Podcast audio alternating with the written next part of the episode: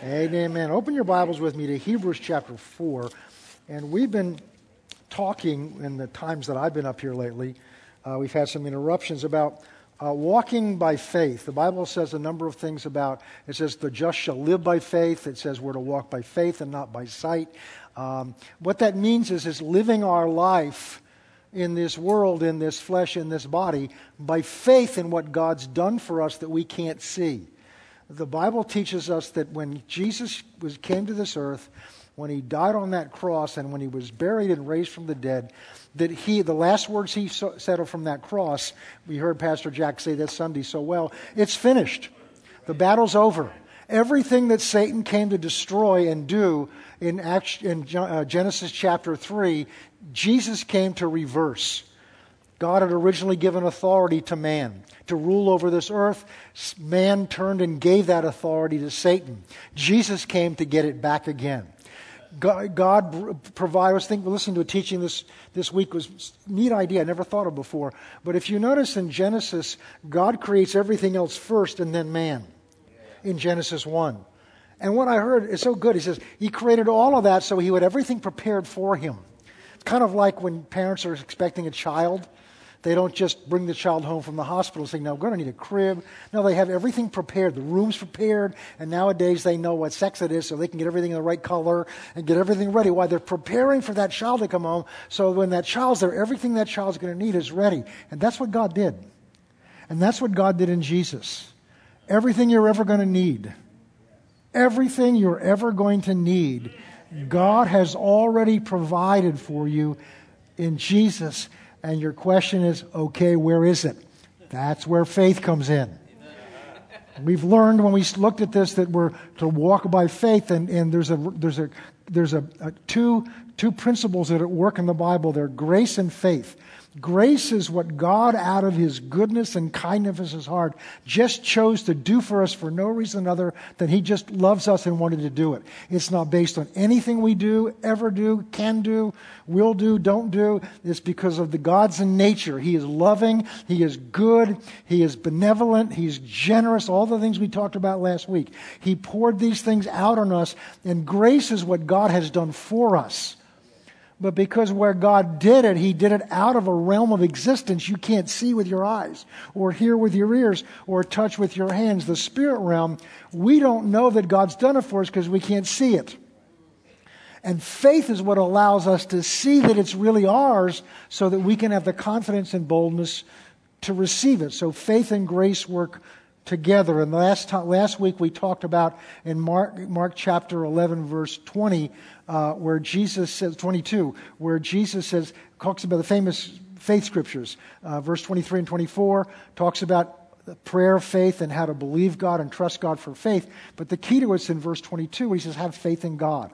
And what's really been transforming my life has been developing a, a, more, a deeper relationship with God so that He is more real to me when I pray. You understand what prayer is? It's just conversation with God. But if I'm having a conversation with Denny, I know Denny's listening and he knows I'm talking because we can connect eye to eye with each other. But when you're talking to God, it's like, anybody up there? You know where I'm here? And of course, we can get this image that with billions of people in the earth and probably only millions praying, does God really hear me? Well, He's everywhere all at once and He can see and hear everything all at once. So, but you have to know that by faith, believe that by faith. So, faith is what allows us to have confidence that the things God's promised for are really ours so that we can receive them and we can walk in them. But it comes down to having confidence in who God is. And as you develop a personal relationship with Him, where you have, and it's a growing process, where you have more and more confidence that He is really there and He's really listening to you and He really cares about you, it's much easier to have confidence in what He says. Because if you know somebody cares about you, loves you, they've always been there, they've never failed you, when they make a promise to you, it's very easy to believe that's going to come about. But if you really don't know them, you just know about them, It's much harder. So it's very important to walk by faith to develop a real relationship with Him. And of course, that takes some faith to do that because you can't see Him looking back at you. So you have to take time to do that. And this is what, for me, in the morning, first thing is the best thing. Cup of coffee, go out by myself, wherever I can get some quiet time, and just begin to talk to Him. And if you're a Christian, He lives inside of you. So I just begin to look inside and begin to talk to Him. And the key is expecting that He's hearing you. Expect that He's hearing you, whether you feel it or not. That's the faith part of it. And then your confidence will begin to grow. And that's kind of what we've talked about. But I want to get into another aspect of this tonight, Hebrews chapter 4, because what faith is, is another way of expressing it. It's taking God at His word. And the question is, can I trust His word? I've shared with you, and I'm not thinking of anybody in here right now, that, that, um, that when I learned to, I learned to whether I can trust people or not. And I, the way I do that is by listening to what they say and then see if they do what they say they're going to do. So when people says, you know, Pastor, I love you, I'll be here forever, and two weeks later they're somewhere else, I'm not so sure I can trust them. Or people, you know, promise I'm going to do this, and I watch to see whether they really follow through and do it. And I understand we're all human, but sometimes you see a pattern of that, and, and I'm sure you do the same thing, whether you think about that or not. I'm in Romans, that's not going to work. Got to go to Hebrews right where I put my marker. Isn't that amazing? So, so what we're going to talk about tonight is God's Word and, and whether we can trust God's Word. And what I want to show you tonight is God's Word is different than yours. In fact, it's different than anybody else's. We're going to look and start in verse uh, 12, just verse 12. For the Word of God is living, it's alive, and it's powerful, and it's sharper than any two edged sword piercing even to the division and soul of the spirit of the joints and marrow and it is a discerner and the thought of the thoughts and intents of the heart. Now the word of god we're talking about specifically tonight is the word that's been given to us in this. You may say well how do i know that's god's word? I'll tell you the simple answer i came up with. Real simple logical answer because that's kind of how my mind works. I look at it this way. If god is real and he is and god wants to communicate with us he knows what we're like and so God has to give us something that He's determined is going to reveal to us what He wants to know. Everybody follow me so far? Yeah. So it's God initiates a way because He knows we don't understand anything about Him unless He reveals it to us. So God, in my simple view, God's given me a book from Him that's intended to reveal to me what He wants me to know. As most of you know, I was a lawyer for 20 some years. I went to three years of law school, read all kinds of books. I don't remember any of them anymore. I remember some things I learned out of them. Why? Because when I read them, they were dead books. They had information in them, and that communicated information to my mind. But once I got away from that information, it would begin to fade away from me if I didn't need it anymore. But this is a different word. This is a living word. It, it, the Bible calls it inspired. That word means God breathed. So you've got to begin to look at this as not just, you know, that decoration on your coffee table, that thing that you carry to church, uh, that thing that hopefully you look at and read every day or, or many times during the week. But this is God speaking to you because He is a speaking God. He is a speaking God in Isaiah, he talks about dumb idols. And he's not talking about how intelligent they are or are not. He's talking about the fact they can't talk. He says, Why do you worship idols that can't speak back to you? Why do you worship idols that have ears but they can't hear and mouths but they're, they're, they're statues? But mouths but they can't speak? Some of you may have some of those around, but we won't go there. And he said, Because they don't communicate with you because they're not alive. But God is alive and God speaks with us and wants to speak with us because that's how we develop a relationship. Now, this, this passage is, again, God telling us the Word of God is alive, it's living. So, the wonderful thing about someone that's living is they can meet you where you are. Do you ever notice if you, if you know somebody very well or you've been married for very long, that people can have moods? I don't have to go through this, but sometimes people, husbands come home when they want to, the only thing is throw the hat in, in the door and see what happens to it, find out what mood she's in, or he, she wakes up and says, I wonder what kind of mood he's in when he's going to come home tonight. Why? Because, because we're alive, we kind of, we kind of ebb and flow, and so we have to adjust to where one another is because, because they're alive. And that's part of the thrill of marriage, isn't it? Ha ha. it is. It's the adventure of it. In the same way, this word is alive. It'll speak to you where you are now. And I've had verses, I can't tell you many times, verses that I've known by heart, verses that I preached on, taught on, suddenly will open up my eyes and I'll see something from a different angle, and it's right what I needed to hear today. Because it's alive. And I'll never forget when I was seeking after God and didn't realize all along He was the one that was drawing me. I would figured out the only way I'm going to know about him is to get my Bible and read it. And I would stay up late at night and read my Bible, and I couldn't get anything out of it. It was the dullest, deadest thing I had ever read. I couldn't really understand it. Oh, I could understand the words, but I didn't really know what were they trying to tell me. And that's because I was he wasn't living inside of me at the time. And after, I mean, I was a lawyer at the time. I could understand the, then the Internal Revenue Code. I'm not sure I could do it now, but I could, uh, you know, I was not, wasn't, not, not as if I didn't have the mental ability to read and comprehend things, but I couldn't get what this was talking about.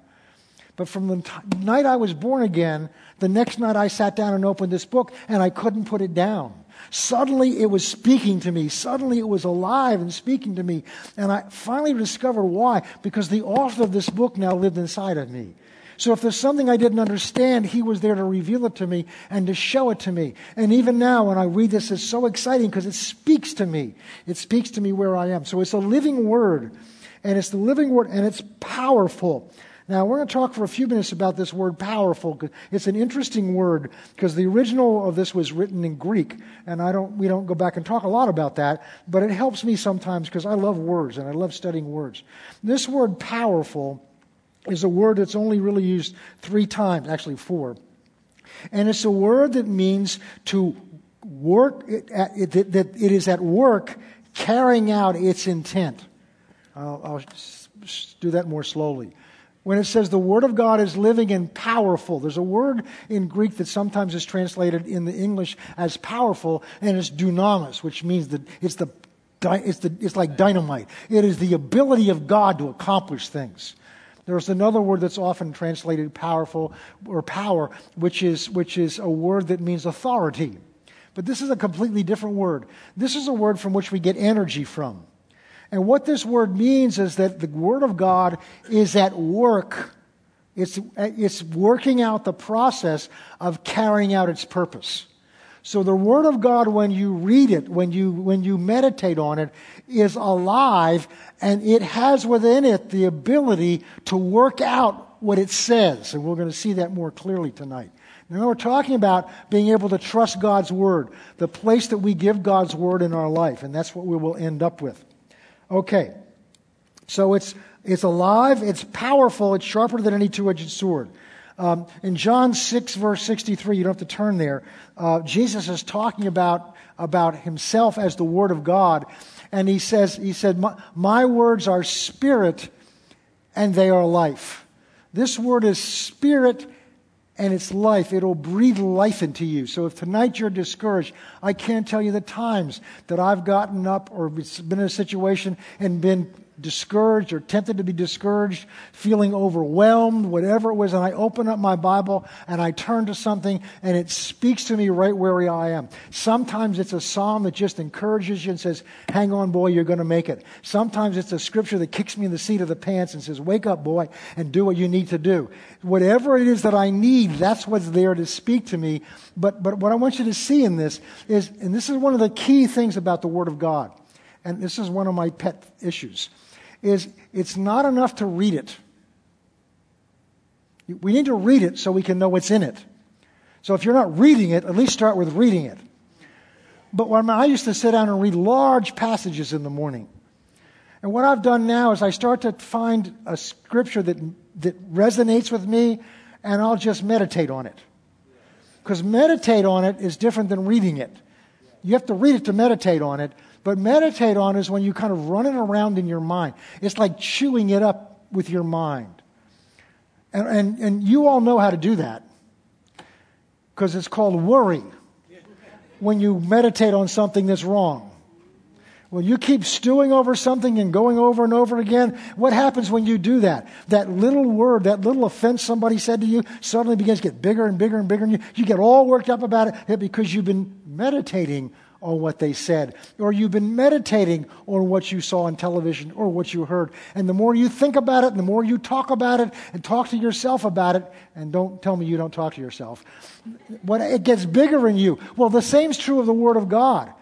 You can take this word, and that's what the Bible tells us to do, is to take it and to begin to chew on it with your mind. Squeeze out everything that your spirit can get out of it. I use this example because if all you do is read the word, it's like in some, in some food industries, they have testers. So there's wine testers and there's cheese testers and, you know, whatever the food is that, or, or drink, they'll have people that test it. But they don't consume it. Because if the wine testers drank the wine they tasted, they wouldn't be very trustworthy to evaluate the wine that they were drinking by somewhere around 11 o'clock in the morning, probably. And cheese testers would get stuffed so what they do is they put it in their mouth and they move it around so that it touches every part of their, every taste bud in your mouth. And then when they're done evaluating it and getting the flavor of it, they, let's put it this way, they get rid of it, okay? And, and, and, but they never swallow it. So what it is is they experience the food. They experience the wine. They experience whatever, but they don't get any benefit from it. Everybody following me so far? So when all we do is read the word, it's like tasting it. I feel good because I read it. I know what this says, so I feel better about myself. I, but the only way this is going to really change you is to get it down inside. And that comes by chewing it, by meditating on it. So, but as you do this, this word says the Word, and this is what we're going to talk about tonight, the Word has within itself the power to produce what it says, unlike any other words. I was, years ago when I was in Bible school, I was riding a bus to school, I think. And, and I was, uh, it was a, a, municipal bus, and I'm, uh, I'm just, I don't know what I was thinking about. I was just on the bus. And I heard these words inside of me, and I believe it was the Holy Spirit speaking to me. And he said, there's a difference between my words and your words. I said, Okay, what is it? And this is how he said it to me, and I'll explain it to you.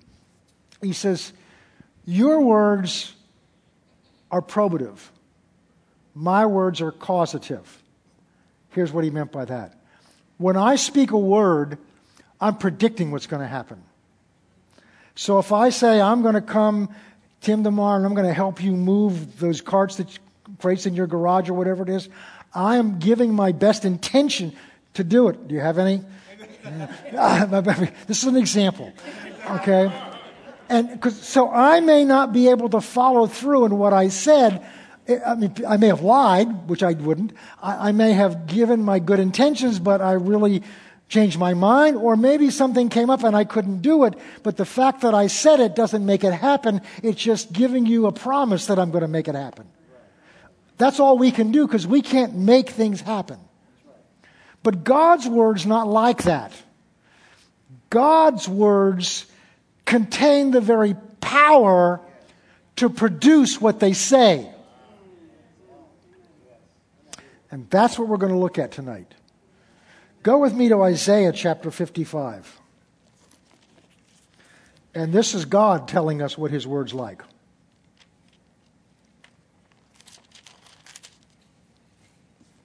Start in verse 8. My thoughts are not your thoughts. Isn't that startling? Nor are your ways my ways, says the Lord. Now, stop there a second. Well, let's go on. For as high as, now he's going to tell us there's a, what the difference is. So he starts out by saying, Your thoughts are not like my thoughts, and your ways are, are not like my ways. And now he's going to tell us, and by the way, he's not bragging because you brag to impress people, who's God going to impress? So now he's going to explain the difference. As the heavens are higher than the earth, so my ways are higher than your ways, and my thoughts than your thoughts. Now, the good news here is just because God's ways are higher than our ways, you can keep the scriptures up there, or his thoughts are higher, doesn't mean we can't change our ways to be like his ways and can't change our thoughts to be like his thoughts. But notice God isn't saying, I want to change my thoughts to be like yours. He's saying, I want to give you the opportunity to change your thoughts to be like my thoughts and your ways to be like my ways. Well, let's go on. He's going to give an example that they could all understand. As the rain comes down and the snow from heaven and does not return, but it waters the earth and brings it forth and buds. So, what is it from God's perspective? Why does He send the rain? Why does He send the snow? It's to water the plants. So it says, as the rain comes down and the snow comes down from heaven, and it does not return there, but it waters the earth. So what he's saying is, the rain is sent forth from heaven to accomplish a purpose. And it doesn't come back to me, but it accomplishes the purpose for which I sent it, which is to water the earth and make it bring forth and bud, that it may give seed to the sower and bread to the eater. Now that's the example he's using. Verse 11. In the same way shall my word be that goes forth from my mouth. It shall not return to me void. That means without producing results. But it shall accomplish what I please, and it shall prosper or succeed in the thing for which I sent it. God is saying, when I give my word, it is given to produce the very thing it says. Which is another way of saying what I just told you. God's word is different than your word and my word. Now, here's the power. This comes down to why learning to make the correct confessions. And I'm not sure I like that word because that sounds like a religious term nowadays. Confess just means to agree with, to say the same thing. Literally, it means in the Greek word to say the same thing as. So, what God says to us, when you say the same thing as I say, it's going to have the same effect of when I say it.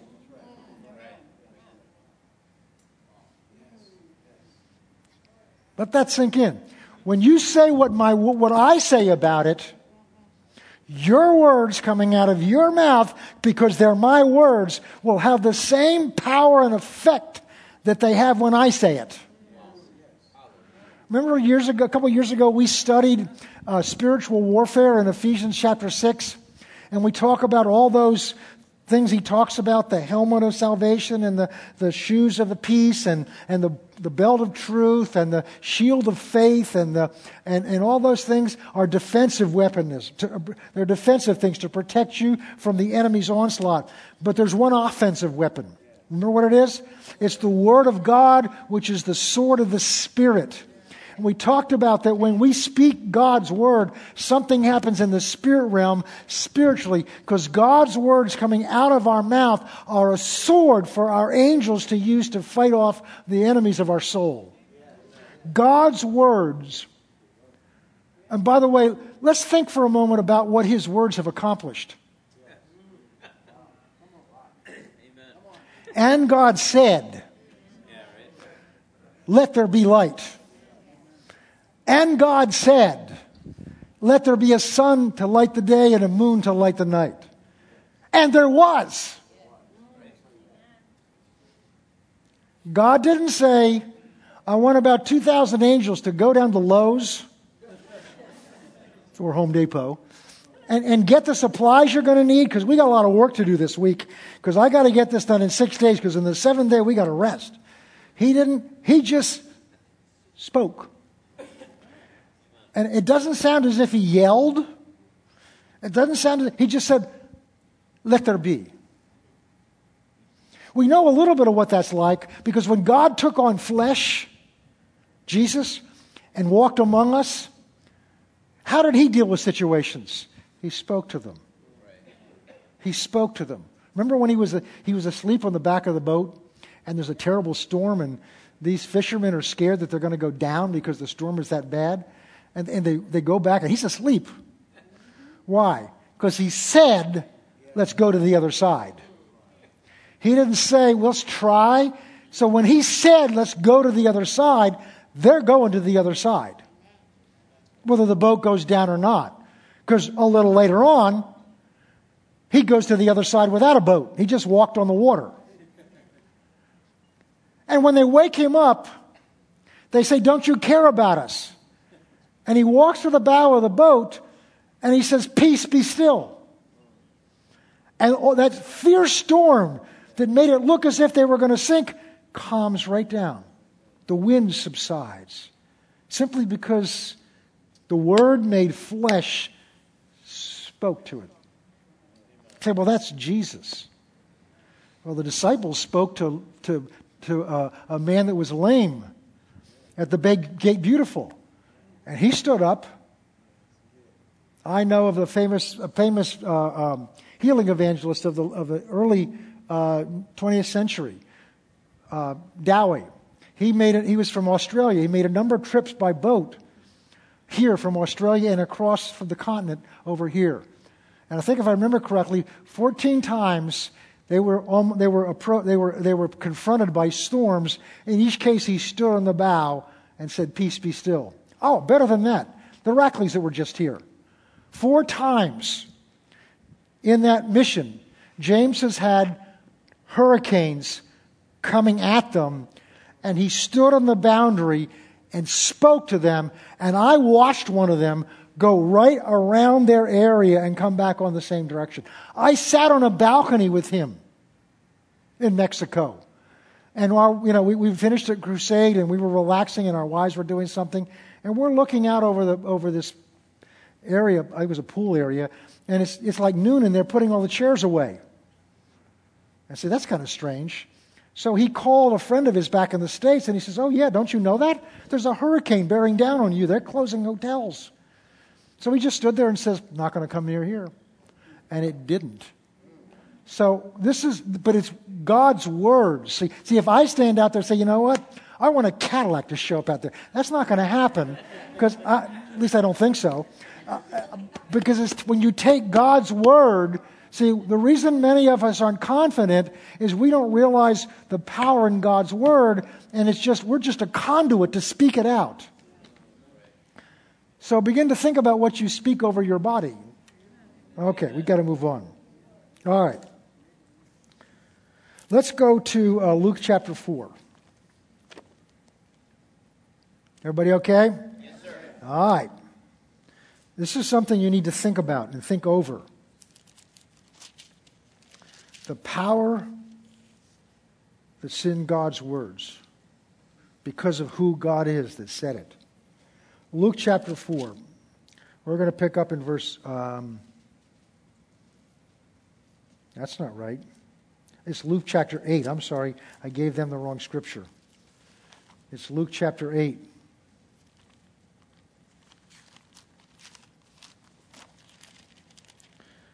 We'll start in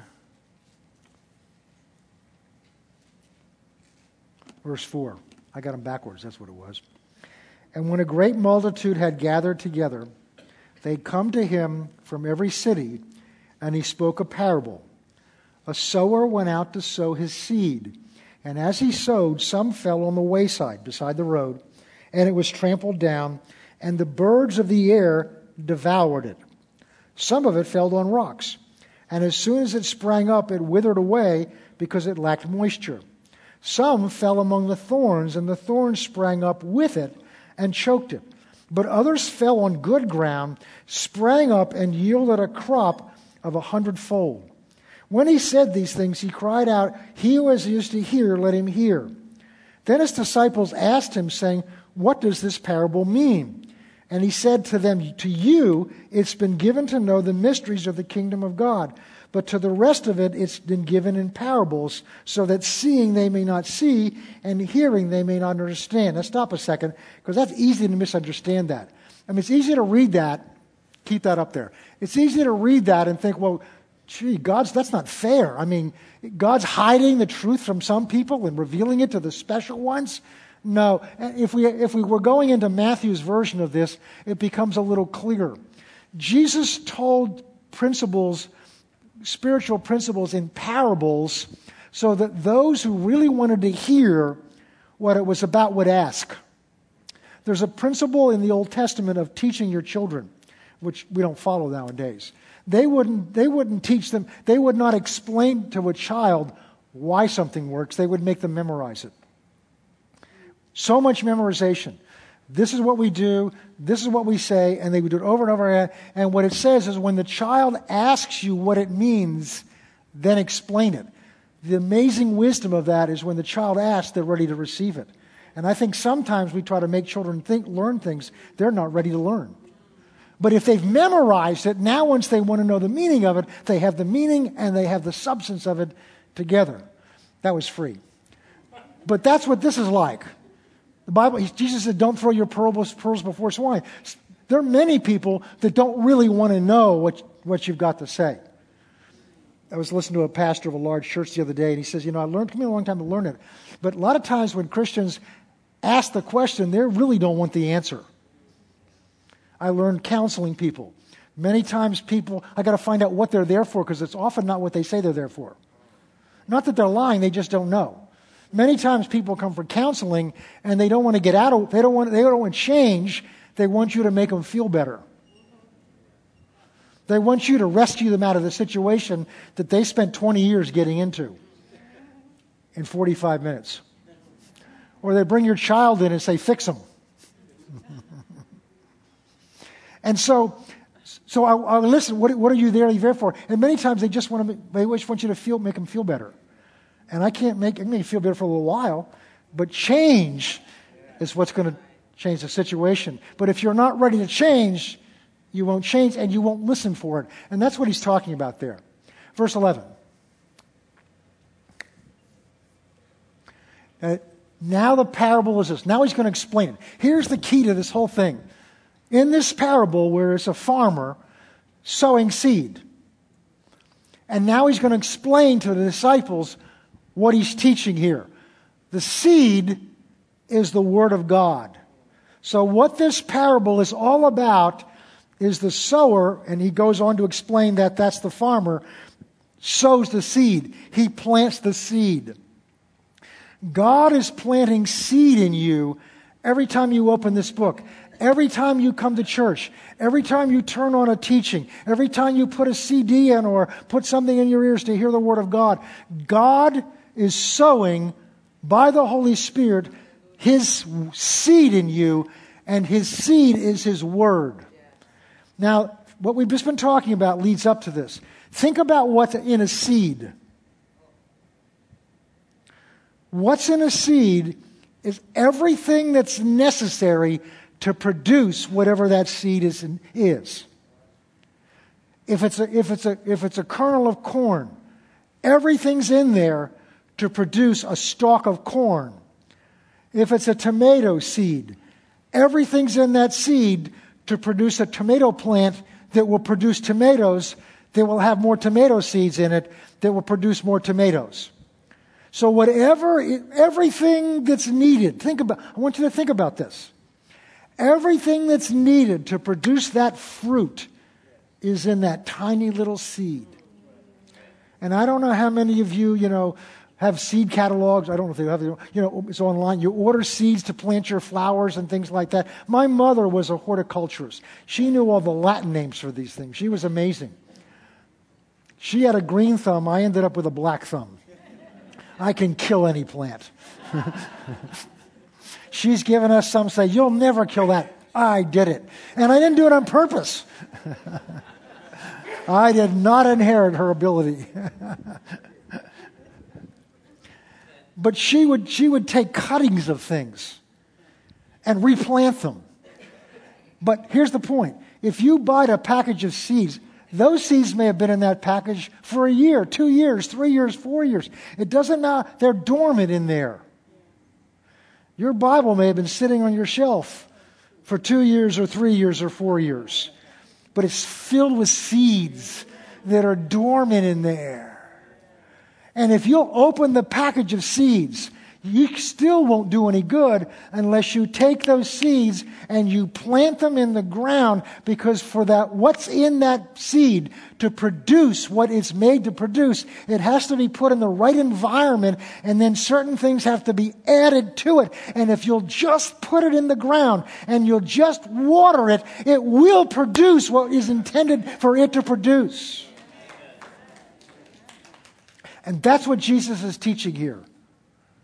The Word of God contains, like that seed, exactly what it promises. So when God's given you a promise of healing, that promise contains the power to produce that healing. When God's made a promise to you of peace, God's made a promise to you from this word or even when spoken directly to you that word has the power in it to produce exactly what it says. But in order for that to work, you've got to take that seed. You've got to take that word and you've got to plant it somewhere. And the only, well, we'll get on with the story because he tells you where you got to plant it. Okay.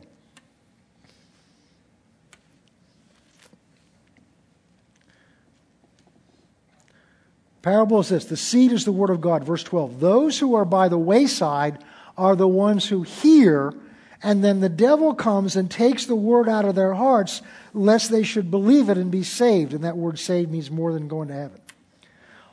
But the ones on whom the it falls on the rock are those who, when they hear, receive the word with joy. Praise God, hallelujah. Wasn't that a great message? But if they have no root.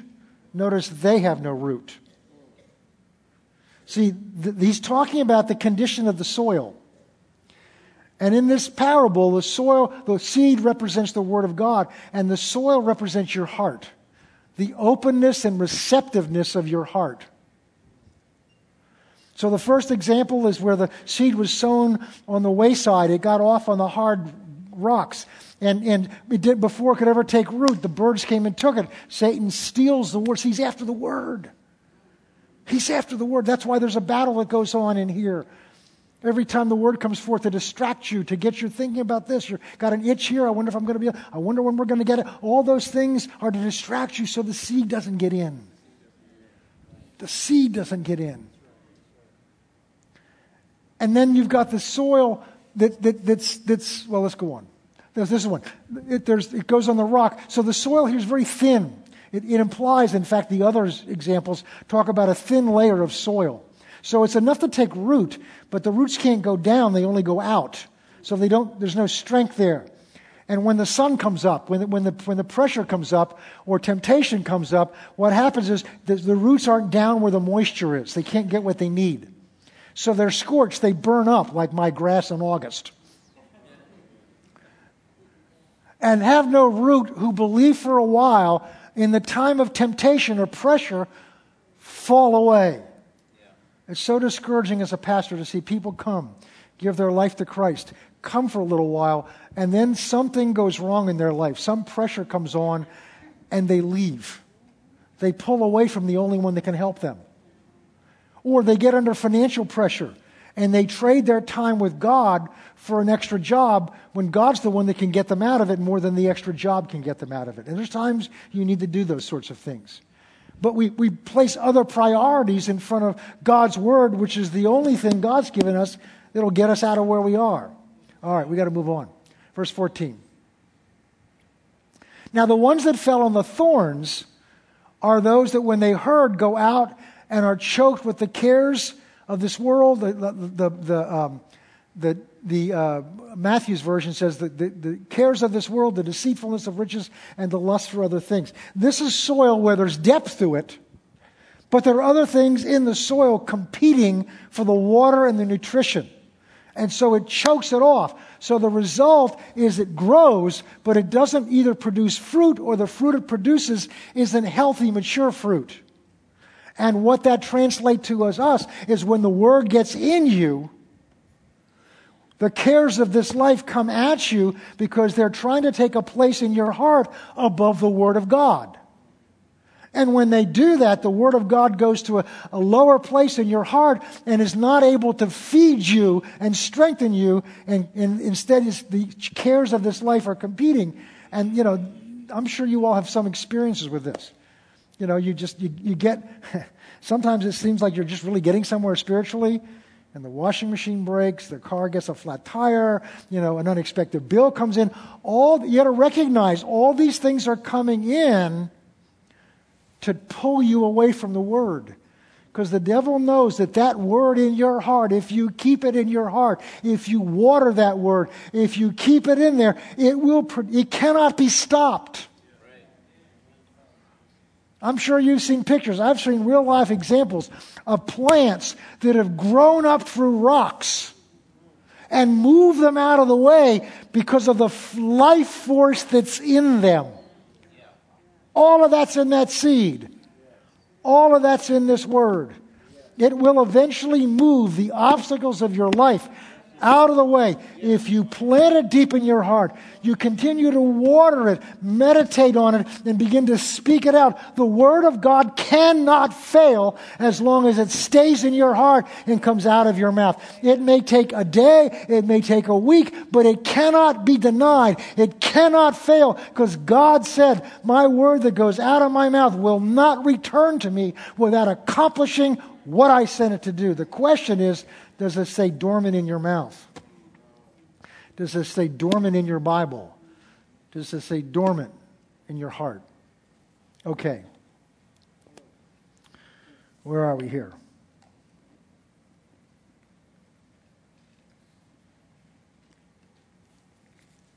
Verse 8. But others fell on good ground, and they sprung up, and they yielded a crop of a hundredfold. Matthew says 30, 60, 100 fold. And when he said this, he said, He who has ears to hear, let him hear.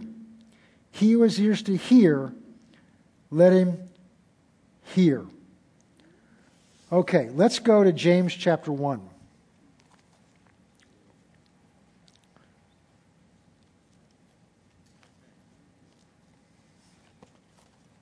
James chapter 1. See, if we think God's word's like our word or anybody else's word, then we'll have a struggle with trusting it. But you begin to realize what God's word is and who it is that's behind it, you'll have much greater confidence in it. Just verse 22 Be doers of the word and not hearers only, deceiving yourselves. Be doers of the word and not hearers only, deceiving yourself. Now go over to chapter 2, and we're going to look at verse 20. And now he's talking about the, the, how, the, the, the living of this out. And the principle here is that faith apart from works is useless. Faith that's not acted on is useless. So go to chapter 20, verse 2. Uh, chapter 2, verse 20. I've got everything backwards tonight.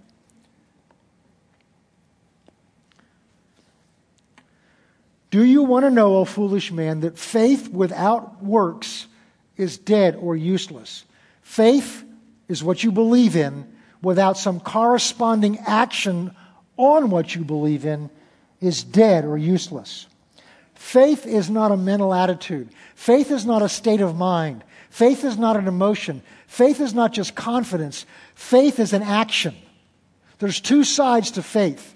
You must believe it in your heart, but then you must do something with what you believe in your heart. Because as long as it stays in your heart, believing in your heart, it's never released. It never, it's like, it's like taking the, it's like pouring the water on the, on the, on, on the, what, oh, I lost my example. That's okay. Oh, well, no, I don't want to go there. It takes too long. Let's go on. All right. Now he's going to use an example. Was not Abraham our father justified by works when he offered up Isaac, his son, on the altar. That takes a couple of moments of explanation. Because if you understand Romans, you'll understand very clearly Paul's writing that Abraham is the example that he uses of salvation by faith in Christ alone and not by our works. So, how is this the same? How is this true? And he's using Abraham as an example of it. And that's a great example because it shows how the two go together. The story, because whether you know it or not, is this God chose Abraham, and from him he wanted to form a nation, Israel. And God told him, I'm going to give you a son. He picked a man that was 75 years old and a woman that was 65 years old, and she was barren to begin with. So he took a couple that was past the childbearing age, and the woman was barren to begin with. And so he took this impossible thing and he said, I'm making a promise. You're going to conceive a child through her. I want you to know that I did it, not you.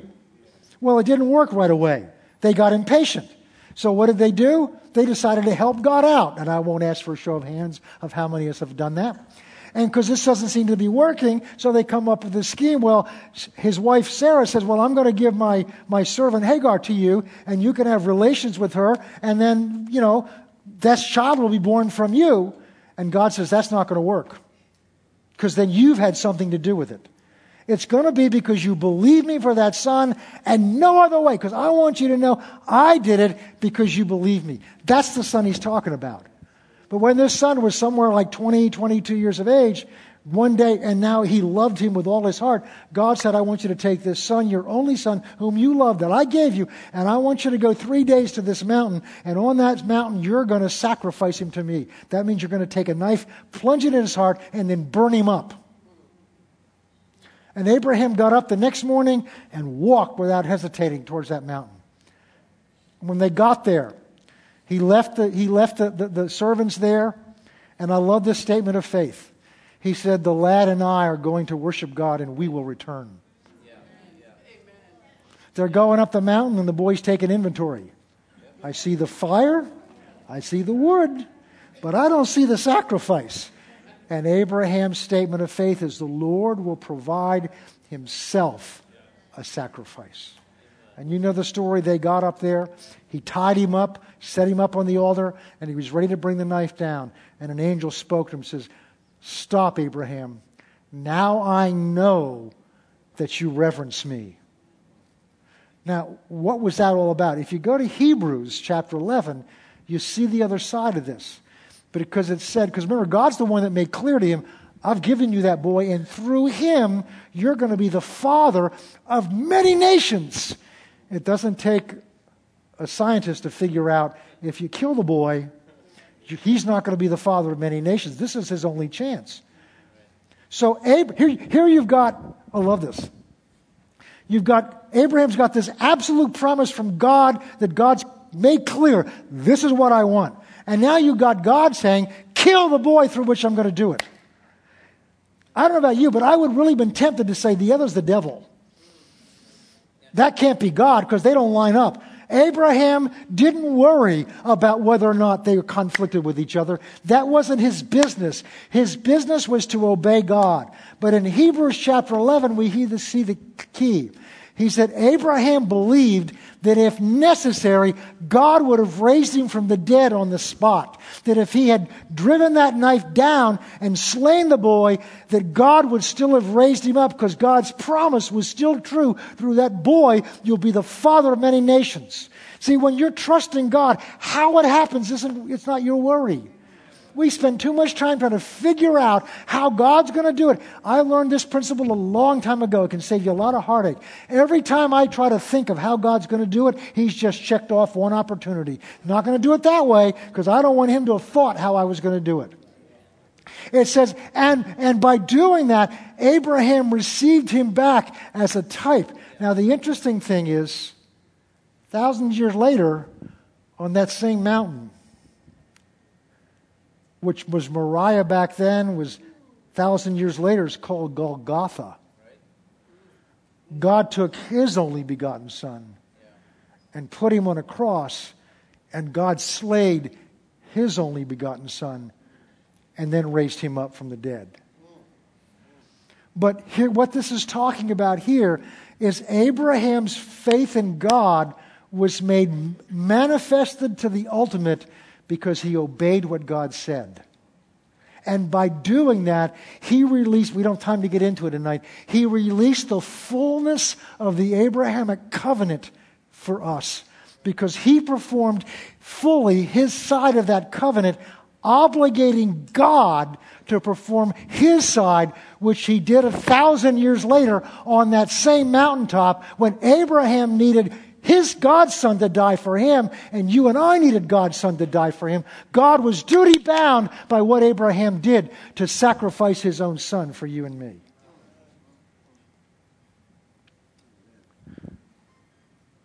That's explaining what verse 21 is. Verse 22 Do you see that faith was working together with his works, his deeds, and by his deeds or works, his faith was made perfect? That means complete.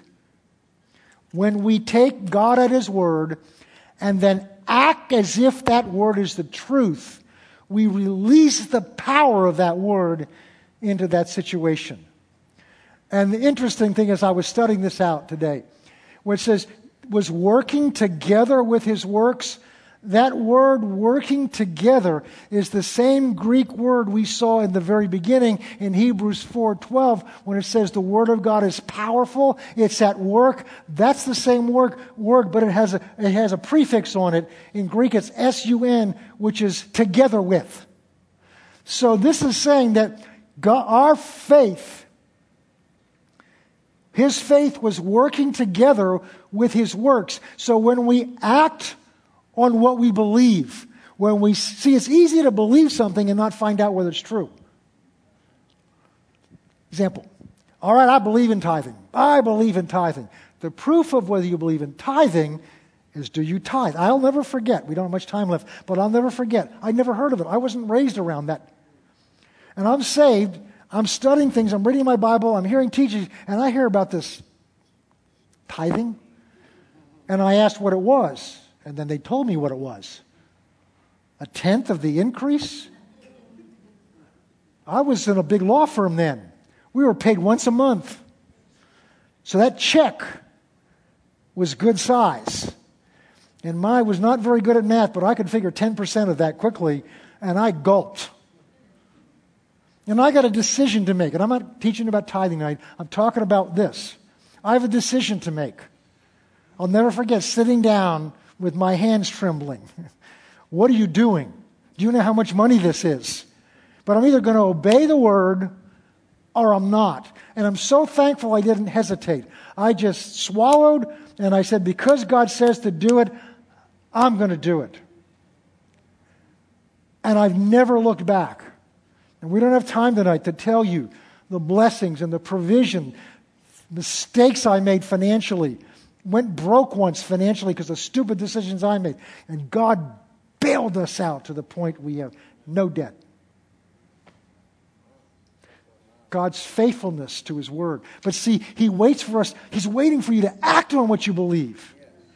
Because when you act on what you believe, that releases it and now he can respond. Because the power to produce it's in those words that you believe in your heart. But you, the proof that you believe it in your heart is when you act as if it's so. See, action is not the fourth step in a five step process to get my needs met. Action is the proof of what I believe. Every one of you tonight, with no exceptions, believed that that chair would hold you. How do I know that? You sat in it. You're sitting in that chair as living proof that you believe that chair would hold you. That's just a simple example, but it's, it's the reality of what this is all about. We've got, to, we've got to bring this to a close. So the word, I look at it this way. Remember what this word is it's God's seed.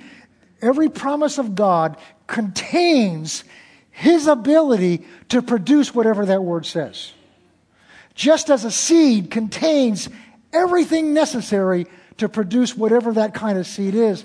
But it needs to be put in the right environment. It needs to be put in your heart that's open. And then it needs to be watered.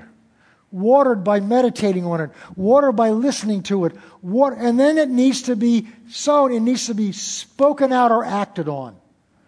So, what is the, what is the action? Well, you'll know because you'll know whether you're really believing that it's so or you're not. So the word is the potential, and the acting is what releases it, it's what sets it loose. Our kids had at times, I don't remember which ones, those little race cars, you know, that they would go. I love to see if I could get it so wound up it would go through the wall. And then what do you do? But you got to let it go. And you're building up all that potential, all that potential energy. You're building it up. And, but then you've got to act on that and let it go. And when you do, zoom, it releases it. The Word of God. The Word of God on your mouth in your situations. And it's a sobering thought because so many times the words that come out of our mouth are not this words. So many times the words that come out of our mouth are agreeing with the enemy of our soul. And when we do that, we're empowering him. People sometimes wonder, well, how could that terrible thing happen? Well, unless God shows us, we don't know. But many times, it's just things we've been saying. And we don't need to be afraid of our words, but we need to be conscious of our words. I'm never going to get a job. I just know I'm going to get sick this year. Words out of your mouth are authorizing somebody in the spirit realm to do something. I said, well, what, what, what, what difference do words make? In the beginning, God created the heaven and the earth. God said. That's what words can do. Look at the universe around you. That's the result of God's words. Let's pray. Father, we thank you so much for what you've done for us. We thank you, Father, that you would entrust your word to us. We thank you that you're not just a God who sits in heaven and looks down on us and judges us, but that you're a God who talks with us and communicates with us so much that you came to earth, took on flesh, so you could touch us and hear us and understand by experience what it is we go through so that you could relate to us. And you've given your word to us, Father, filled with promises of what you've already done for us and what you want to do and want to see in our lives. Father, Open the eyes of our understanding that we might truly see the hope of your calling for our life that's in Christ, your life for us that's in Christ Jesus. And I ask you, Father, by the Spirit, to take the seed of the word that's been sown into our hearts tonight and cause it to germinate begin to grow every time, the next time we open this word and realize that it's you speaking to us. And the ability to carry it out is in those words itself. For this we give you thanks. In Jesus' name, amen. Before we close this service,